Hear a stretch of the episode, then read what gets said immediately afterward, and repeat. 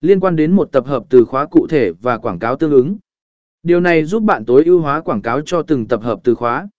Tạo quảng cáo, trong mỗi nhóm quảng cáo, bạn sẽ tạo các quảng cáo có tiêu đề, mô tả và URL đích tùy chỉnh. Sử dụng từ khóa từ bước 2 để tối ưu hóa quảng cáo của bạn và tạo quảng cáo hấp dẫn cho khách hàng tiềm năng. Thiết lập mục tiêu và ngân sách, xác định mục tiêu cụ thể cho chiến dịch của bạn, chẳng hạn như tăng lưu lượng trang web, tăng số lượng cuộc gọi điện thoại, hoặc tăng doanh số bán hàng. Điều này sẽ giúp bạn định rõ mục tiêu và cân nhắc ngân sách của